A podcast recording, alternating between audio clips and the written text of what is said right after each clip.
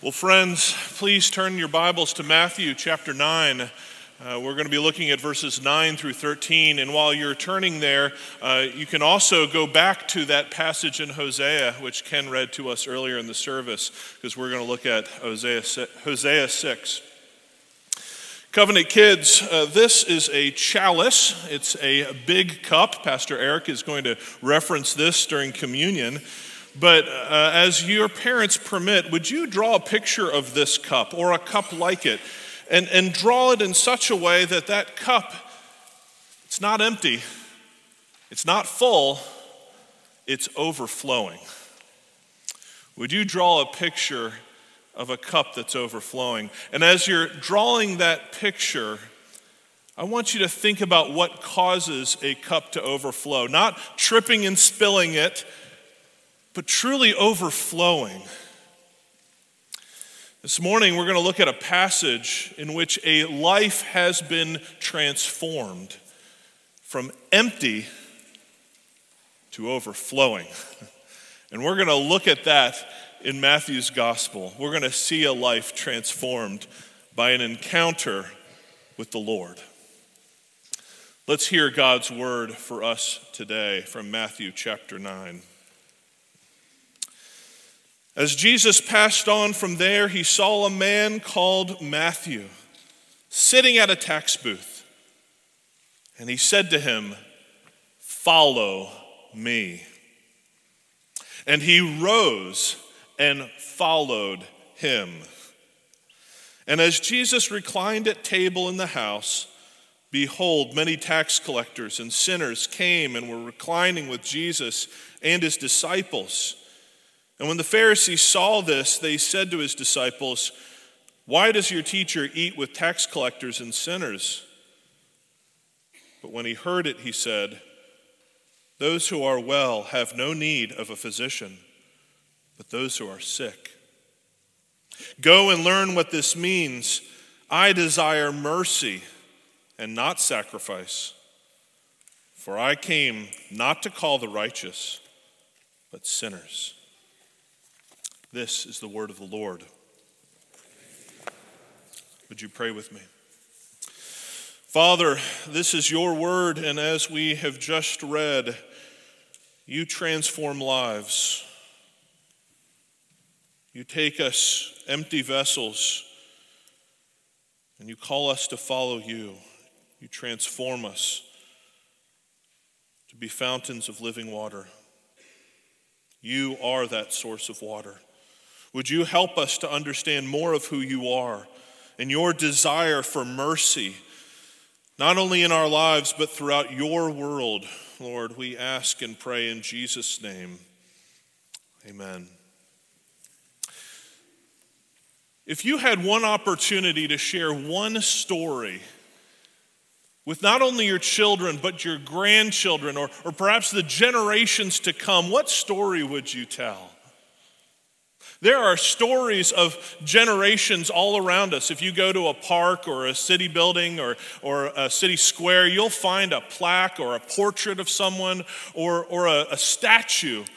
And usually, by the, the shape of that statue or the picture that's presented or the words on the plaque, there is a story that's being shared about who that person was and the story that they left for a coming generation. This is a unique passage for us because the Gospel of Matthew was written by Matthew, and yet this is his sole story. This is the only story that Matthew tells us about who he is. This is the one story, the unexpected story, we might even say, of what he wants to remember, wants us to remember, wants generations to come to remember about who he is, who he was and who he now is. And in the midst of that story is the encounter with the Lord. Now, it's important for us to understand who Matthew was. Matthew wants us to know that he was a tax collector, he was a sinner. That's the defining way he, he, he describes himself sitting at a tax booth. A collection booth. But we have to understand in the context that a tax collector is not like a tax collector in our day. I know some of you have some views on the IRS. I know some of you have some very strong views on the IRS. But that's not the kind of tax collector that Matthew was. You see, Matthew was a tax collector for an invading country. Matthew was a, the IRS teamed up with Benedict Arnold, combined together.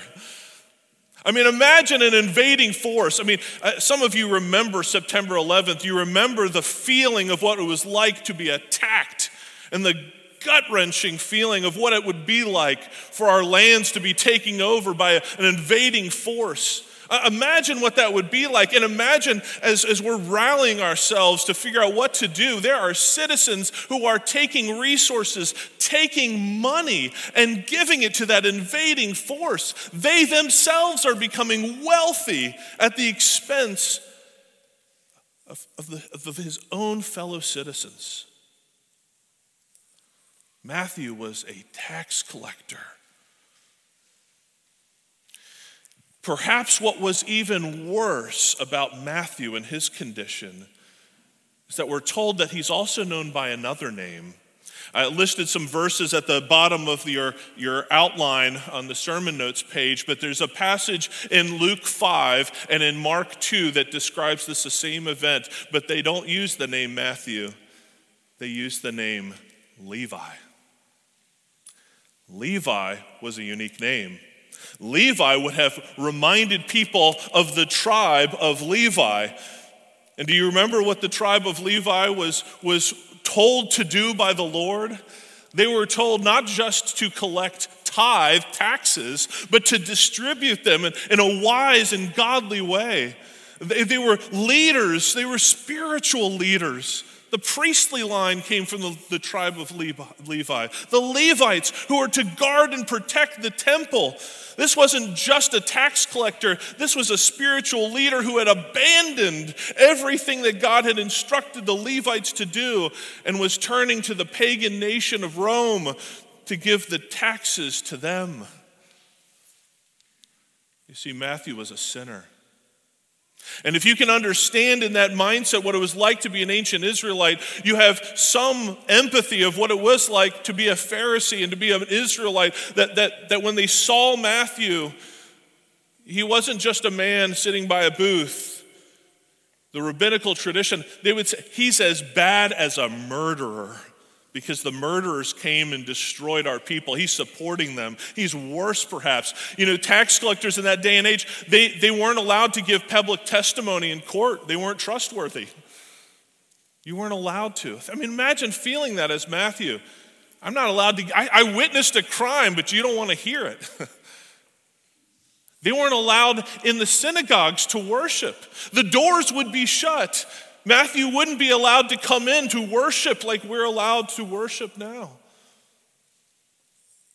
Matthew was a sinner. He wants us to understand that Jesus, he came to sinners. He was sent, his mission was sent to sinners. Look with me in the passage, beginning in verse 9. As Jesus passed on from there, he saw a man called Matthew sitting at the tax booth, and he said to him, Follow me. The beginning, Matthew records this soul story of his life, of, his, of, his, of what he wants us to know about who he is. It begins with Jesus passing on from there. What did he pass on from? If you go back in the previous text, Jesus has just encountered a paralytic. And that paralytic was brought to Jesus by his friends. Jesus not only healed him, but before he healed him, he said something Your sins are forgiven. And it's as if Matthew's saying Jesus forgave the paralytic. He healed him. The man who Matthew had passed by day after day, who was lying on a mat, was now running through the streets, picking up his mat and it's like Jesus has his eyes set out looking for a sinner. because he was looking, he saw, and he approached Matthew. Do you hear how, how Matthew describes Jesus? He wasn't afraid of being near sinners, he was looking for them. He was on a mission to find a sinner, to find Matthew, to find this Levi. Jesus calls sinners. And as he does this, we see that as he approaches Matthew, defined by his tax booth, he simply says two words Follow me. And Matthew rose and followed him. Two words changed Matthew's life forever. This encounter with Jesus, but it wasn't simply two simple words. People say two words to us on the street, in our offices, in our homes all the time, but these two words were transformative because of the one who said them. Because the king, who Matthew's telling this story, has already healed the sick who thousands are flocking to, who's shown power over demons, is now coming to the tax booth. He's the one who, one who says, Follow me. He's the one who confronts Matthew and his sin, his public sin.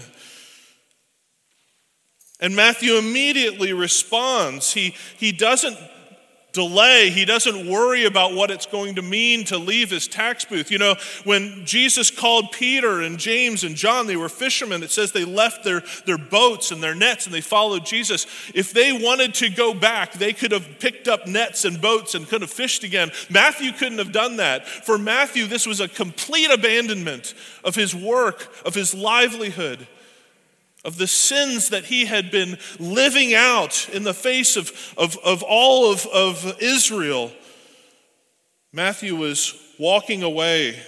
Immediately, he picked up, he rose, he followed. Jesus' command to follow me is a command he gives to all sinners. Jesus loves sinners. He comes to confront us and our sin, and he tells us to abandon that which we hold on to, that is sin, that clings so easily, and the shame that we hold on to. See, we live in a world where sin causes shame and we, we want to hide ourselves. We want to bury our sins down, suppress it so that no one can see, much like in the Garden of Eden. Let me hide my sin let me pretend that I look okay and pleasing in the outside. Jesus knows our hearts. He's calling us to turn our sins over to Him, to leave them behind, to follow. Matthew follows and he leaves all but two things, in fact. If you actually pay attention to the story, there's one, and then there's one in, in, in the next chapter. Uh, the first thing that he, he does not leave, he doesn't leave his contacts. Those who are also tax collectors and sinners, those who know they need a Savior as well. Uh, look with me in verse 10 as Jesus reclined at table in Matthew's house. We find that out from Luke and Mark's gospel, behold, many tax collectors and sinners, those who were known and defined by the community as big sins, sins that were unacceptable in the sight of the world around them. Jesus gathers them together and he reclines with them. He eats with them, he fellowships with them. You know, in our day and age, when we eat and have food with people, we don't think too much of it who we're eating with. But in the ancient world in particular, to sit and recline at a table was an act of intimacy, a friendship, a fellowship. Jesus is demonstrating that he wants to be with these sinners. And, and, and look at how he describes his love for them. It, it's, it's simple, but it's profound. Uh, he doesn't have this program figured out for evangelism to these people. Uh, he doesn't have the right four laws to be able to communicate. He's simply with them. His presence is enough. It's drawing tax collectors and sinners to leave their world and to be with Jesus. Jesus is with those whom he loves.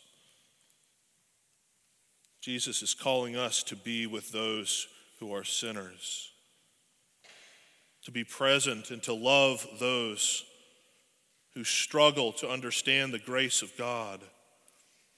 He's calling us out to be like Matthew, who is now not an empty cup, but in that word of follow me, he is now overflowing into the lives of his friends, his associates, all those who would listen to him have come. Jesus has brought them all, or Matthew has brought them all to Jesus. The second thing Matthew keeps is his story. Most of us don't want to be defined by our sins. We don't want to think about what we've once done. That's in the past, but not Matthew. If you've got your Bibles, flip over to uh, chapter 10. Chapter 10, and, and, you'll notice the first four verses are a list of apostles. But you'll notice in verse 3, Matthew lists himself. Two places Matthew talks about himself Matthew 9 and Matthew 10. And if you look through that list of names of those who are apostles, you'll find descriptions that Matthew gives, but none of those descriptions are what they were professionally, except for him. Matthew defines himself as the tax collector. What's Matthew doing here? He's not reveling in his sin. He's not boasting about it, but he's boasting about his Savior. He's saying, Look who I once was, and look who I will forever be. And he claims that name of Matthew, not Levi, because while Levi referred to the Levitical tribes, do you know what Matthew means? Gift from God. That's what Jesus has done to Matthew. He's transformed him to embrace an identity that says, because of Jesus, I have become a gift. I'm the tax collector who is a gift. it wasn't me, it was my big sin that exposed my life. But it was an even bigger Savior who redefined who I was to belong to Him. Jesus loves sinners. He comes to us, He tells us to follow Him. Matthew holds on to his contacts, his relationships, and he holds on to his story in light of the love of Jesus. He becomes a fountain of living water. We see that this, this story continues as Jesus encounters not just Matthew and the tax collectors, but is now encountering, encountering the Pharisees as they observe all of this. The Pharisees see Jesus, in some ways guilt by association, we would think, and, and as we've already discussed, I've already described, you know, he's a big sinner. Surely this rabbi wouldn't associate with a big sinner or big sinners, the tax collectors and sinners. It would have been okay if he was teaching them or rebuking them, but to eat with them, to love them, to show mercy to them. And they go about this a very interesting way. Look at look in verse 11. And when the Pharisees saw this, they said to his disciples, they didn't go to Jesus, uh, Why does your teacher eat with tax collectors and sinners? That's an important thing to notice. There will be a time when the Pharisees go directly to Jesus, but not yet. Right now, they are good rule followers. In the ancient world, you don't just go up to a rabbi and tell them what they did wrong. You work your way to the rabbi by going through the disciples. They're following a rule here, and their lives are defined by rules. Uh, Pharisees were defined by all sorts of rules that made them seem like they were really good people. They weren't big sinners. They were people who looked very wonderfully righteous on the outside, very healthy. And by even their actions here, they're looking like healthy, good, righteous people. When we hear about that or when we examine that, we, we, we, we think about those rules in our own lives. Sometimes there's a danger in our own hearts uh, feelings that somehow we have to fix ourselves up to come to God. Uh, we have to look right on the outside uh, in order to, to follow Jesus. We have to be careful that Jesus That Jesus actually comes to call you as you are. He goes to the tax booth. He doesn't wait for you to leave the tax booth before calling you. He approaches, his love preempts our response. He wants us to follow him, but he wants us to be defined by his love, not by the rules with which we follow that seem to make us right with God or righteous. And this is important for us because neurologically, I, had a, class one time with a brain neurologist, a professor who said, uh, Your brain is the most fluid organ in your body. If you want to become a certain way, you can choose to become a certain way. You want to become more compassionate, your brain will change, your identity will change if you act in compassionate ways. So if you want to become more compassionate and you're in the drive-through, pay for someone else's meal, the car behind you. You want to be more compassionate, open the door for someone, write a card. All these practices form your brain, but one thing you cannot be is more missional in the world. You cannot be you cannot focus your mind and brain enough to change your identity. You have to be transformed to be on mission and part of the kingdom of God. You see, you can't fix your sin on your own. You can't choose to be more missional in the world without knowing who Jesus is and allowing Him to pour His life into yours. It's not about the sacrifices that you go through to become more like Jesus. It's about trusting and looking to Him that He would pour Himself out for you. Acknowledging our sin, living in light of, of who He is, walking and turning away from it. This is a hard thing to do. It's, it's impossible to do, in fact. Uh, what, what Jesus actually instructs, what he says when he hears this, is, is he tells the disciples clues, or the Pharisees clues, as to how they might actually understand what he's doing. Because they can't understand his mercy, they can't understand why he's loving these sinners. So, what does he say? Look with me in verses 12 and 13. Listen to what Jesus says in response. When he heard it, Jesus said, Those who are well have no need of a physician, but those who are sick. Go and learn. That's something the Pharisees would say to their students. Jesus tells it to the Pharisees Go and learn what this means. I desire mercy and not sacrifice. For I came not to call the righteous, but sinners. And Jesus gives three statements here, and all three of them are saying the same thing. He's communicating the same principle that he himself is the physician. He is the one to whom sick people go to find health and life. He is the one that sinners go to to find righteousness. He is the one who shows mercy. He's referencing a passage in Hosea, which we heard again. If you have your Bibles and you have those open, turn to Hosea 6.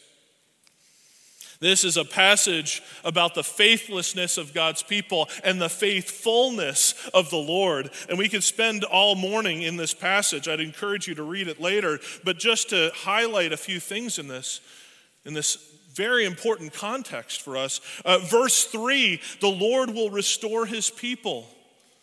He actually he sends showers of rain. His love is like a shower of rain being poured out on his people. But his people, they don't listen. They don't love him. They don't respond in his mercy. How do they respond? They respond like the morning dew. One moment it's there, the next morning the next moment, it's gone. It dries up quickly. It looks good on the outside. It initially looks like it's responding, but it, it isn't remaining. Their love is torn to other places. In verse 5, uh, the Lord actually sends prophets, He actually sends judgment. And, and what Ken read this morning, talking about he sends light, that word is actually, it's like sunlight. What does sunlight do to morning dew? It dries it up.